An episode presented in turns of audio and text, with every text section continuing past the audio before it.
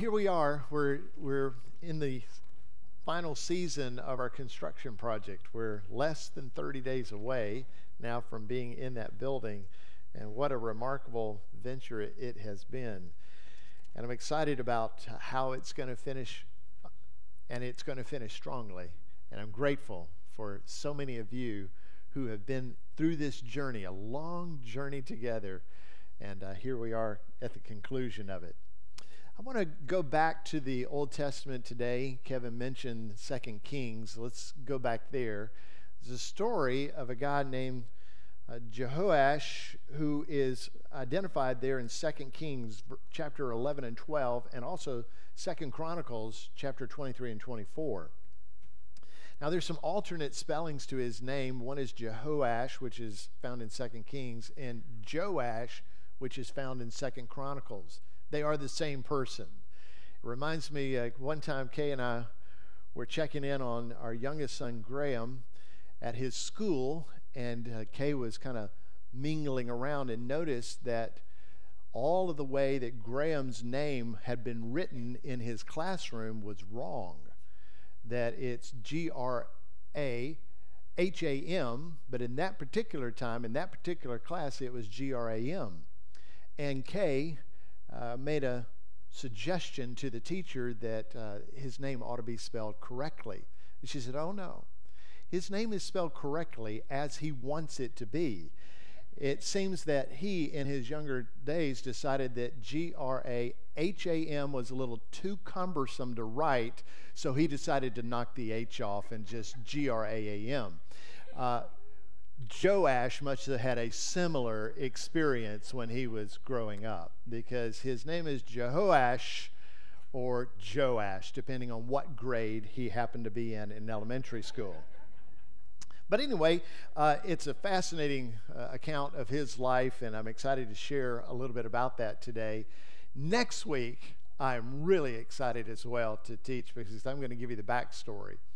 In fact, the Lord and I were in prayer uh, this past week, and I kept saying, Lord, but I really want to share the backstory this week. Um, but uh, we sort of got that worked out. He said, no, next week. So uh, I think we'll stay on track. And next week, I want to talk to you about the backstory, which is just fascinating because it includes the prominent rule of a very evil woman who is the queen mother. And uh, her name is Ahaziah, and she's just, uh, just uh, sorry, Athaliah. Uh, she is just absolutely wicked. She is the daughter to Jezebel. Now we all know Jezebel is wicked, right? When you when you've got somebody that's a female in your life and you say well, she's just Jezebel, everybody knows what kind of person that is. Well, this is her daughter, and she is very similar to her mother. Uh, if you remember, Jezebel is the queen, if you will, for the northern kingdom of Israel. She's the wife to the husband uh, Ahaz, and they have a daughter, and the daughter enters into a political marriage uh, there among the southern region and in Judah. And she is just as evil as her mother. Her mother really swayed a lot of people uh, to be in the northern kingdom to embrace the worship of Baal, a very false god, a very idolatrous way of life. And, and uh, her daughter brought that into Judah as well. But we'll talk about that backstory next week because it's an amazing story of God just being true to his covenant, true to fulfill what he said he was going to fulfill, even at a time when the Davidic line was almost extinct. In fact, everybody thought that it was over with. Uh, everybody, that is, but God and a couple of people uh, that had brought in some rescue. So we'll talk about that heroic person next week. But today we're focusing in on one of Jehoash's great decisions, which magnificently transformed the worship that was taking place in Jerusalem, specifically at the temple, which brought God great glory and honor, and it brought a, a sense of restored hope, uh, at least to the kingdom there at Judah. Now, first and second Kings is a narrative, if you remember, that follows the line, the Davidic line of kings after David has died. And it's really a grand account of both the northern and the southern kingdoms. Now, let's just trail back and think historically for a moment. God had used David to bring the 12 tribes together to be one kingdom. And that one kingdom under David's rule is the kingdom known as Israel. It's, it's the, the same people group that is the country Israel today. But after David's death and his son Solomon took over, remember, Solomon was one who was not inclined with the heart of God like his father David. In fact, he was a very sinful man, very driven in the lust of the world and in his flesh, and uh, really didn't raise his sons to be given to God as well. So, the second generation following David, things really come unhinged. And both, uh, both uh, well, the one kingdom that was now with, with the 12 tribes divides into two. Uh, and it really was rooted in the sinfulness of the descendants of David. And remember, the kingdom is divided in two. There's a northern kingdom, which keeps the name Israel, and it has the 10 tribes in it. And then you have a southern kingdom called Judah, which is the, primarily the tribe of Judah, and the very small tribe called Benjamin. And those two form the southern kingdom. So you have another king, uh, a northern kingdom, Israel, and a southern kingdom, which is Judah. And uh, both of them are to be pursuing God. Now, First and Second Kings is an accounting of those kingdoms. And uh, the, the accounting really singles in on the leadership, the kings that lead the kingdoms. So there's 20 kings to the north, the kingdom of Israel, and there's 20 kings to the south, the kingdom of Judah, and those 20 kings in the story of, of Kings just kind of have a, an ebb and flow. Sometimes Kings talks about the northern kingdom's kings, sometimes it flows into the southern kingdom's kings. And they're just kind of accounting the story, the narrative of what should have been a Davidic line of holy men leading people unto God, because God says, I'm the Lord your God, and you will worship me, and you'll worship me only. And that was the role of king to lead the people so that they would be worshipers of God. But in the northern kingdom, there's not a single king among the 20 that have ever been written about to say, and they did what was right inside of God. In fact, every king in the northern kingdom took people away from God. They instituted idolatrous worship. In fact, very early in the kingdom, you have a couple of different places set up for worship Bethel and Dan, and you know what the objects of worship were? Uh, as if they didn't have this history. They make gold calves and place them at Bethel and Dan. Dan's all the way to the north. And they worship in those ways, and they establish high places because it, it's way more convenient to go to one of the high places than to go down to the southern kingdom where Judah is and where God said, That's where I want you to worship. But you have these kings that rise up and very evil, and their sons after them are very evil. In the southern kingdom, there are only eight of the 20 that are said to have done what was right in the sight of God. In fact, only five of the eight are said to be of holy people. And so they too are leading more than not, they too are leading away from the ways of God. Now, Joash happens to be one of those guys who is going to lead people, at least temporarily, in the way of God. If you think about what Kings is doing, Kings is suggesting where the people are in relationship to God, and he's evaluating the kings of the kingdoms by saying, number one, do they themselves worship God and God alone? Do those kings lead people out of idolatry to worship God?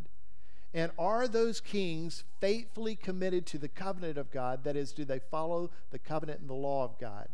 And if they don't, Kings declares that. Kings helps us to recognize that they are or they are not. Now, jo- Joash is one of those guys who is going to transform things. And what's ironic about him is that he starts it at the age of seven. Can you imagine being the king of a kingdom at the age of seven? But Jehoash is that guy. And I'll tell you about that next week. It's a, it's a really marvelous story. But he is directing the, the kingdom of Judah, but he's getting help from an uncle by marriage, Jehoiada, who's the priest. And as long as Jehoiada is there to help him, then he is going to lead well. He's going to do what's well, what is right in the sight of God. And uh, Baal worship is going to be renounced. All right, so let's go into the first three verses. By the way, the entirety of chapter 11 and into chapter 12 is about him and about his rule. the first three verses are like the summary of that. So if you and I were living our life and we lived it in full, and somebody had, say, three sentences or so that they're writing about us, this is what was written about him, Jehoash. In the seventh year of Jehu, who's a northern king, he's, the, he's one of the northern kingdom kings. And as I told you, what Kings is doing is just going back and forth from north to south, north to south, giving us insight to the kings and the kingdoms. But in the seventh year of the one who was ruling over Israel, Jehoash became, began to reign in the southern kingdom, and he reigned for 45 years in Jerusalem. His mother's name was Zibiah of Beersheba. And Jehoash did what was right in the sight of the Lord all of his days because Jehoiada the priest instructed him. Nevertheless, the high places were not taken down. The people continued to sacrifice and make offerings on the high places. Now, let's just mention about a few things right here out of these first three verses.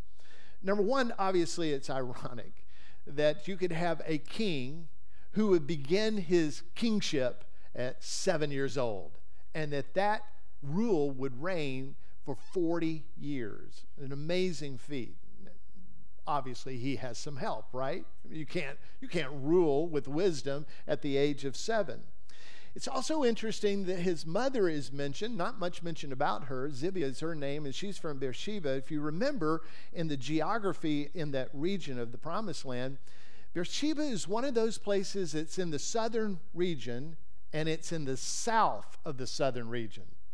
Now, Dan is in the northern region, it's in Israel, and it's all the way to the very top. In fact, Kay and I have been in that, that area, and when you look out from Dan, you're looking over Syria and to the right, you're looking over into the, the borders of Lebanon, the very big, beautiful mountains in that uh, valley in which we were looking and seeing those mountains on the far side. But Dan is about as north as you can get. Beersheba is about as south as you can get. And I think maybe there's an indicator here of what's going on is that here's the king's mother that is in the furthest place where people lived away from where God was not being served and worshiped living away from the northern kingdom. I'm just kind of inferring that, but I believe that's the truth. And then verse 2 Jehoash did what was right in the, sight, in the uh, eyes of the Lord. But now notice there's a little bit of a, a flag to that. And he's talking about Jehoiada here. He does what is right in the eyes of the Lord all the days of his life because Jehoiada, the priest, instructed him. Now, Chronicles actually goes a little deeper into that discussion. We'll just mention it. Uh, I was debating back and forth which one of these texts I wanted to preach out of. I settled into Kings, but could have easily done just the same out of Chronicles. But here's what he says. Here's that uh, second grade spelling, right? And jo- Joash did what was right in the eyes of the Lord all the days of Jehoiada the priest. Now, you see what he's saying there? As long as Jehoiada was alive, and he was giving the influence to Joash, then things were going well. In fact, at the end of Chronicles, maybe we'll talk about this next week. At the end of Chronicles, when everything is over with, with we're talking about today, at the end of Jehoiada's life, and he dies, Joash circles right back to the idolatry and actually leads all the people to do the same. Brings in places of worship where idols would be worshiped. Now, that doesn't mean that Jehoiada's life and his influence was not valuable. I can tell you, four decades of godly influence has an impact. Now, it might be that Joash circled back, but how many people were influenced of a four decade rule of a king who is influenced by his uncle such that they worship God and God alone? And that reminds us that you and I may not have all the things written about us, but you and I can have influence on people. And we ought to be targeting people, specifically people who are young, who need good, godly wisdom and guidance and discernment. And we ought to be investing in young people constantly. And the results are up to God. It's up to us to be consistent in how we are influencing people unto the Lord. Who do you have in your life that you're influencing that way? Dads, grandfathers, you certainly ought to be uh, having great influence. Moms, grandmothers, you ought to have great influence. But even beyond that, think of the people in your life who you could influence for the way of Christ. Jehoiada certainly believed in that. So, although Joash did very good things, he failed to lead the people to genuine revival, which was evident by him not removing the high places. So you go into the first three verses, and it says, He did what was right in the sight of the Lord, as long as Jehoiada was leading him, but he did not remove the high places. Now let's think about that and what that means, because what God has required before entering the promised land is that He would be worshiped and Him alone. I am the Lord your God. You shall have no other God before me. Isn't that the first of the, the Decalogue? Sure. The, the first of the commandments is, I am the Lord your God. You shall have no other gods before me. And what's the second one? You shall not make for yourself a carved image. But here they are, having some other God before them and placing the image of some other God before them as well. The Israelites were to worship God and God alone. In fact, God had instructed them before when they went into the promised land, God had instructed them take down all the high places. So the Canaanites were just really idolatrous and they were they were persistent in false worship and they had high places everywhere where they would worship their various gods. And God said to the people of Israel, when you go in there, number 1, you're going to destroy them because my judgment is against them. And number two, you are going to tear down all the high places and all the idol worship places. They will be brought down and just decimate the high places. I want those brought down. And then God said, number three, I want you to worship where I will call you to worship, and my name and my presence will be. And that's the only place that He wanted them to worship. In fact, if you go to Deuteronomy chapter 12, verse 4 and 5, He says that very specifically. You shall not worship the Lord your God in that way, talking about the ways of the Canaanites, where they had high places everywhere. But you shall seek the place that the Lord your God will choose out of all your tribes to put his name and to make his habitation there there you shall go. So, what is he saying? Even before they go into the promised land, there is going to be a place that God will give you among the tribes. It will be the place that God will put his name. In fact, if I showed you an aerial image of the ancient city of, of Jerusalem, you would see the letter in Hebrew that is uh, stands for God's name. You would see that right there in the aerial uh, satellite imagery, and you would say, God has his name imprinted in that city. And it's not just that his name is imprinted in the city, but God's presence was there. God chose to make himself manifest there, and his glory was there, so he wanted them to worship him in one place, in the place that he chose, the place his presence is. But now, a number of the people, including a number of their kings, said, oh, let's make this a little bit more convenient. There's no reason if you live in the northern kingdom, say all the way up there at Dan, there's no reason for you to have to travel all the way down south in a pilgrimage to go to Jerusalem. Why, that's way too inconvenient. Why don't we just do a high place here?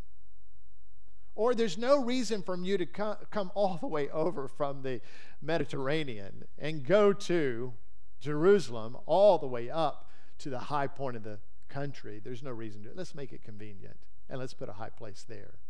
Or the Canaanites already had this high place here. Why don't we just kind of brush it up and make it like us? And we'll worship there where they once worshiped. God said, no, don't do that. But that's exactly what they were doing.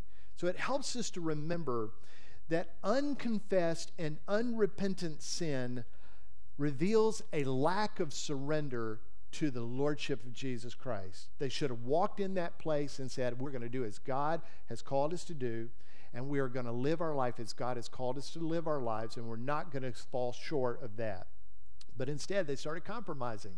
And as they compromised, they tethered themselves to sinfulness that they were unwilling to repent of and unwilling to confess. And that leaves them very vulnerable to the judgment of God. In fact, it comes. It comes first for Israel, and then it comes later for Judah because they both pursued that kind of sinfulness. Now, can I just ask you, is there anything in your life, anything in my life, that we are still tethered to that Christ has died to rid us from? Is there anything in our lives where we say, you know, it's just more convenient this way. It's more enjoyable this way. I like it this way. When God said, That is not the way I've called you to live. I've not called you to think that way. I've not called you to speak that way. I've not called you to be entertained that way. I've not called you to worship that way. This is the way God has called us to. Is there anything that we have yet to walk away from? Which is what we were singing just a moment ago. Here's my life, Lord. Here's my heart, Lord. I don't want to hold anything back. I want to give it all to you. So, as we're beginning to understand this text, let me just give you this summary statement building and rebuilding the God ordained places of worship, because that's what Jehoash is going to do. He is going to help uh, restructure, rebuild, repair the temple. Rebuilding or, or building the God ordained place of worship is important, but having a heart genuine for worship, that is absolutely essential. The place is important, no doubt, but the heart is essential. So, as you know, the church named Meadowbrook is what the original language of the New Testament calls as the ecclesia, which translated very uh, well would be the gathering of the saints, our gathering for uh, worship, for ministry, for fellowship, for discipleship, for edification. It's, it's what the church does. We gather together for those things and a whole lot more. Ecclesia. The church is not a building, the church isn't 2525 Rainbow Drive. That doesn't mean that this building is not important to us. It doesn't mean the location is not important to us. What is most important is the gathering of the saints coming together at a place with hearts that are genuine and uh, committed to and surrendered to Christ with other saints who are given in that way, that's what's essential. That, that we are coming together with the right heart, with the right framing. In fact, so essential is it that Hebrews 10 says you ought to do that and not forsake that. The gathering of the saints, the coming together of the saints, that we might build one another in love and good works. So we're not to neglect the meeting place. That doesn't mean the place isn't important. It's the heart of the people that come to the place that's most important. So here's a summary of that. The place where we meet isn't as important as our meeting together. So we've been meeting in a gym for a long time. It's not the place that's most important, the fact that we are gathering together. That's what's most important. And that we are given to that gathering. For more than a dozen years, we've been in a gymnasium on Sunday mornings and on Wednesday and other times. And we've had some really good experiences in here. We've had some moving experiences in here. And we've had some not so good experiences in here. All the while, we have been looking forward to a day, have we not, that we would be in a new facility, that we would have a place of worship that's designed for worship, designed for proclamation, that, that really gives a visual of what we believe about the excellences of Christ. And that doesn't mean that this hasn't been good, it's been good temporarily. I got news for you. We're about to move in a fantastic building that's specifically designed for worship and for proclamation, for gathering saints, but it's temporary too. The place is important, but the heart of the people gathering is essential. And we just better not lose that connection. So Jehoash is going to do some great things. And he is going to be able to uh, remodel that temple. He's going to rebuild what is broken, and he's going to fix what is broken, and it's going to be good, and he's going to establish things well. But where he missed it from the very start is concentrating on his heart, concentrating on the heart of the people. And because of that, it only lasts for the period of time which his uncle was helping him to see clearly. Once the uncle was gone, because his heart wasn't conditioned in the essential way, his heart left the things that were most important, and he led the people to do that as well. So we want to go into that new building. By the way, we're less than 30 days there. We want to go into that building, but we want to go in the building with the right heart. We want to go with a genuine heart, hearts of worship that are inclined to the things that God is inclined to. So on December the 13th, we're going to do that. And it's going to increase the opportunity for us to host many more people in our community. We're going to sing, we're going to minister, we're going to proclaim. But I want us to do it with genuine hearts of worship that are given to God every day of the week, every hour of the day. So, by God's grace and the faithfulness of the membership of this church, we will owe no one but God for that facility. It's costing just over $8.6 million. And to God be the glory, we're on the projected path to walk into that and to be in that building without debt. I'm excited for that dream to be realized, and I think you are as well. But I'm more eager to get into the facility with hearts that are genuine for worship and genuine unto the surrender of Jesus Christ. If all we're going to do is change the scenery, then we're not doing much. In fact, reforms don't always mean revival. So Jehoash is going to bring reform but that doesn't mean he's brought revival. Reforms don't always equate to revival. However, I've never seen a revival that's genuine without people embracing reform. So, yes, we want reform. Yes, we want the new facility. But what we really want is revival. And let that revival really stir in us great reforms. If we just change the scenery without changing the heart, then there is no eternal impact to that.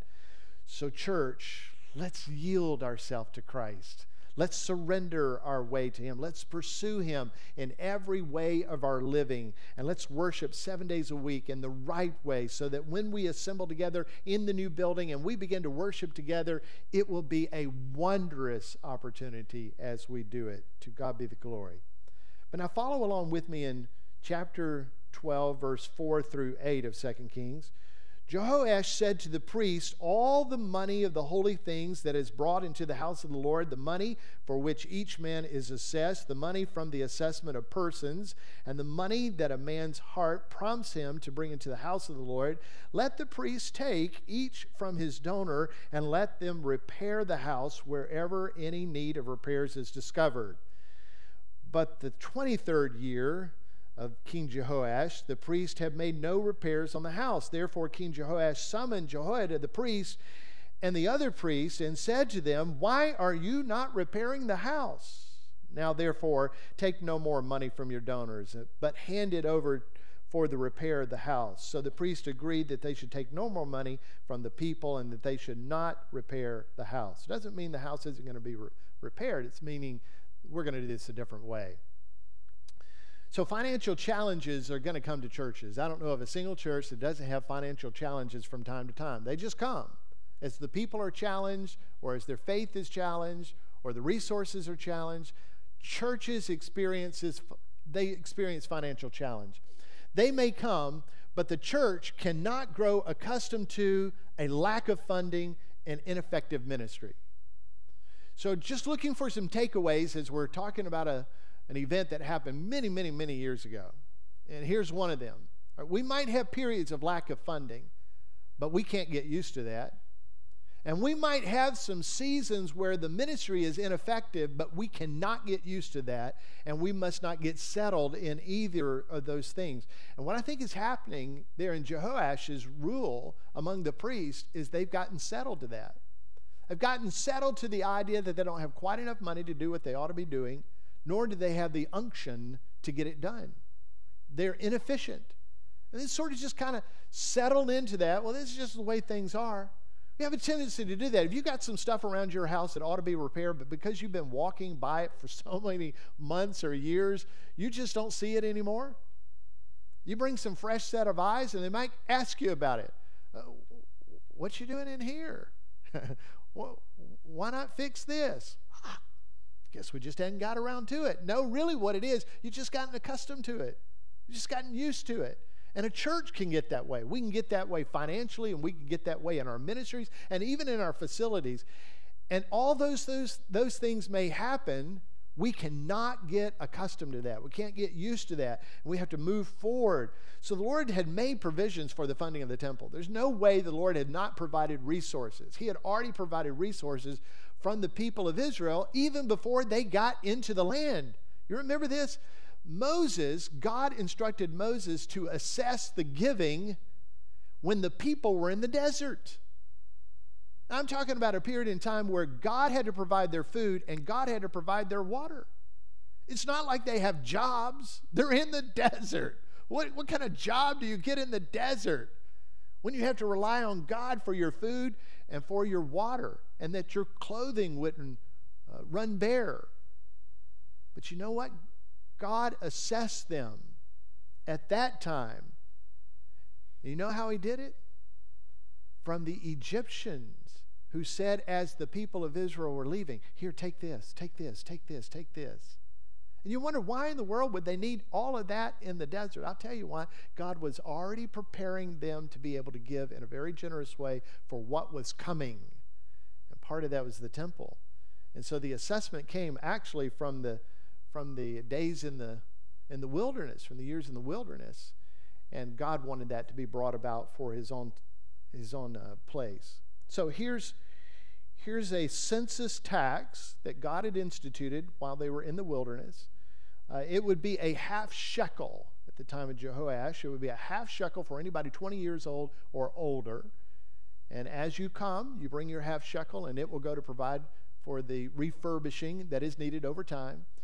It would be a vow that had been made for work to be done, and you decided you didn't want to do the work, or something else came up and you couldn't do the work, so you would pay for somebody else to do it. For instance, a little gloomy outside, a little rainy outside, and you're an outdoor greeter, and that's the role that you've been assigned, and you decide today, yeah, I really don't know that I want to fulfill that obligation. What would it take for somebody else to do that? It's 125 bucks. And you shell out 125 bucks for somebody else to do the service that you had said you would do. That's that's what they're talking about there. I was trying to think of something that uh, maybe wouldn't include all of you, but if anybody wants to give 125 bucks, we're all for it. But anyway, we want you to fulfill your vows of service, no doubt, but you could get out of fulfilling the vow of service if you paid somebody else to do it. And that was a way that they would raise up money to make sure the repairs of the temple were done. And the third is just somebody came in and they said, You know, I really want to see this thing repaired. Let me just give some money. And they gave it out of their heart. Those were the three ways that God had instituted for the temple repairs to be done. And he spoke it through the king. And the king told the priest, here's what you do you collect this resource and then get the work done. But 23 years later, the work's not done. I shouldn't say 23 years later. We don't actually know when Jehoash instructed them to do that. We don't know what year in his reign he instructed them to do that. All we know is in the 23rd of year, his reign, he's like, Why haven't you done this? Should have already been done. I mean, if you will, we'll put it in our terminology, it would be like us having harvest offerings, which we have, and we have monthly giving for 36 months, which we have, and then there not be anything done out there. And you and I would be saying, Why are we not doing anything? And Jehoash was saying that very thing. So, two things would re- be required if this thing's going to be accomplished. Number one, the people are going to have to be willing to give, and the priest are going to have to have enough unction to do it, enough willingness and enough efficiency to get it done in good stewardship. But they didn't. So he comes up with plan B. They didn't seem to have the sense of urgency that the king had. Isn't that the way ministry can kind of go to? where we just kind of get okay with things being mediocre, where we just kind of get okay with things not being fully accomplished to the glory of God. But somebody moved by the Spirit of God ought to say, let's don't keep doing that. Let's do something different. Let's do something better. Let's do something more glorious. Let's do something more honorable. Let's do this. And the king said, Let's do this. Let's do a plan B. And so he said, No more of this collecting money by you guys, and no more of me waiting on y'all to get it done. We're going to do it differently. And he had the chief priest, Jehoiada, come and put a chest there before the people. And as you'll read in just a moment, that chest brought in more than enough resources to take care of what needed to be taken care of. I'm just grateful that um, Meadowbrook is a different kind of church. Uh, we don't do bake sales. We don't do yard sales. We don't do rummage sales. We don't try to raise money selling donuts. We don't try to raise money doing this or that. We trust that God has called us to a mission and a ministry that is eternally significant, and that God has given us the people whose hearts are conditioned to give for the joy of giving, and that's where we land. I'm Not trying to raise up money. We believe God's people has the money that God wants them to have. And if they'll be good managers of that, all the missions and all the ministry and all the buildings will be taken care of. And so we have boxes at the doors. And you come and you go and you put your resources in the boxes. Or we have mbchurch.com forward slash giving and you give online or you set it up so that we, you do auto draft or in due time we will have collection plates that get passed around to us and you will give. And and most of the time i don't even have to encourage the giving. People just do it because their heart is conditioned to do it and they believe in the mission and the call of meadowbrook and the purposes of meadowbrook and i'm grateful for that. But here's what uh, jehoash has to do. In verse 9 Jehoiada the priest took the chest and bored a hole in the lid of it and set it beside the altar at the right side as one entered the house of the Lord. And the priest who guarded the threshold put it put in it all the money that was brought into the house of the Lord. And whenever they saw that there was much money in the chest, the king's secretary and the high priest came up and they bagged and counted the money that was found in the house of the Lord. And then they would give the money that was weighed out into the hands of the workmen who had the oversight of the house of the Lord. They didn't ask for an accounting for the men whose hands they had delivered the money to pay out to the workers for those uh, they dealt honestly. The money from the guilt offering and the money for the sin offering was not brought into the house of the Lord, it belonged to the priests. So there at the end, it's like, hey, not only did the mission get accomplished, but the priests were taken care of as well. God, our ministries don't have to come at the cost of the people that are ministering to us. So we've built a building and we've not trimmed anybody's salary down. We've built the building, we've not cut anybody's mission support. We built the building and uh, it's continuing to be built and the ministries are flourishing. And, and I think that's a good way and a good, healthy way for us to do that. That's what Jehoash is doing. He's, he's saying the priests will get paid and the job will be accomplished, which helps me to come to this conclusion that faithful people eagerly give, providing the means for ministry and ministers. So you can get a good sense of the attitude of the people in their giving in Second Chronicles.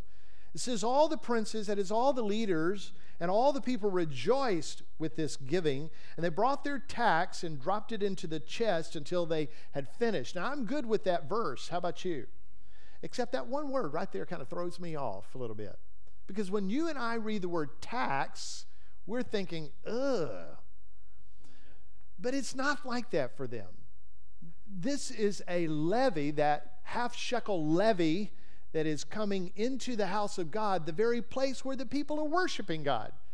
And they love the collection of the saints. They love the gathering of the saints. They love the worship that happens when people are gathering. They love the ministry that takes place there in that place. So even though it's called a tax, the people were overjoyed to give to it because they were so given to what God had called them to do and worshiping eh, to worship and to do so joyfully in the place that would be restored.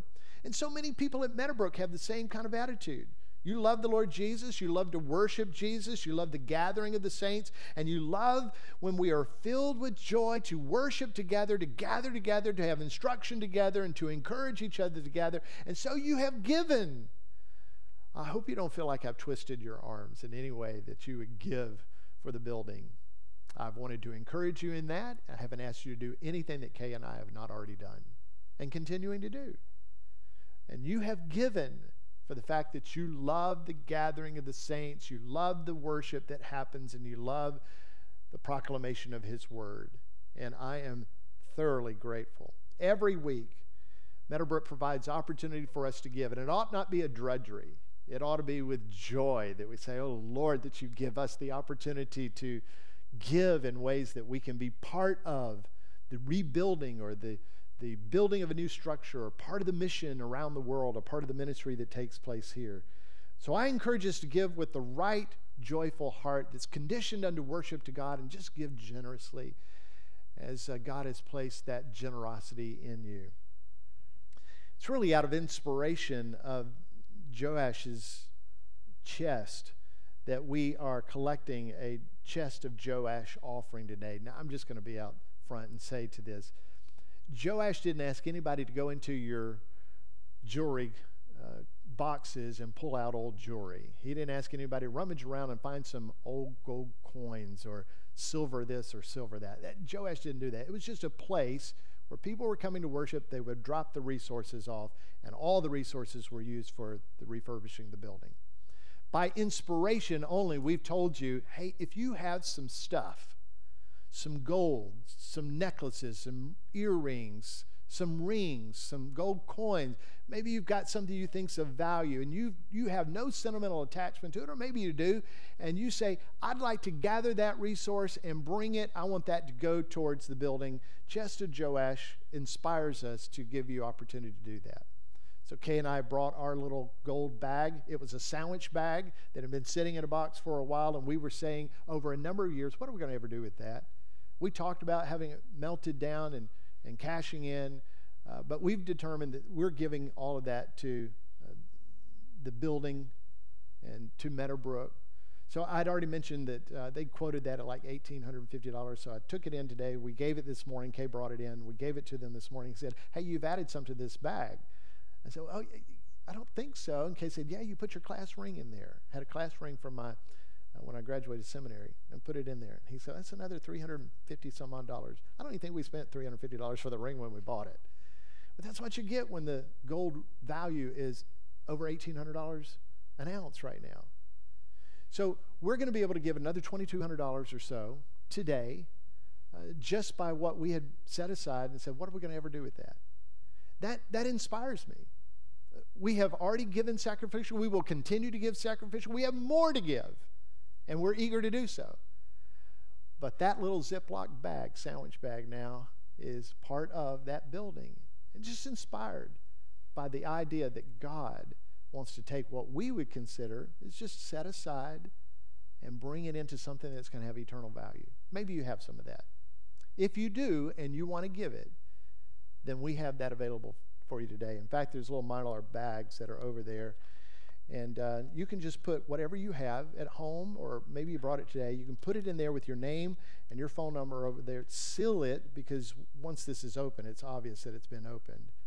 And uh, you'll have the full opportunity to give that. If you maybe have some things that you think, oh, I can't give all of that, maybe you want it appraised and you'll give a portion of it. Whatever you're comfortable with. Uh, I want you to have opportunity to do that. You know, more than anything, more than the money that Kay and I have given and you've given, more than the gold, or whatever it is that you're giving. God is most interested in our heart.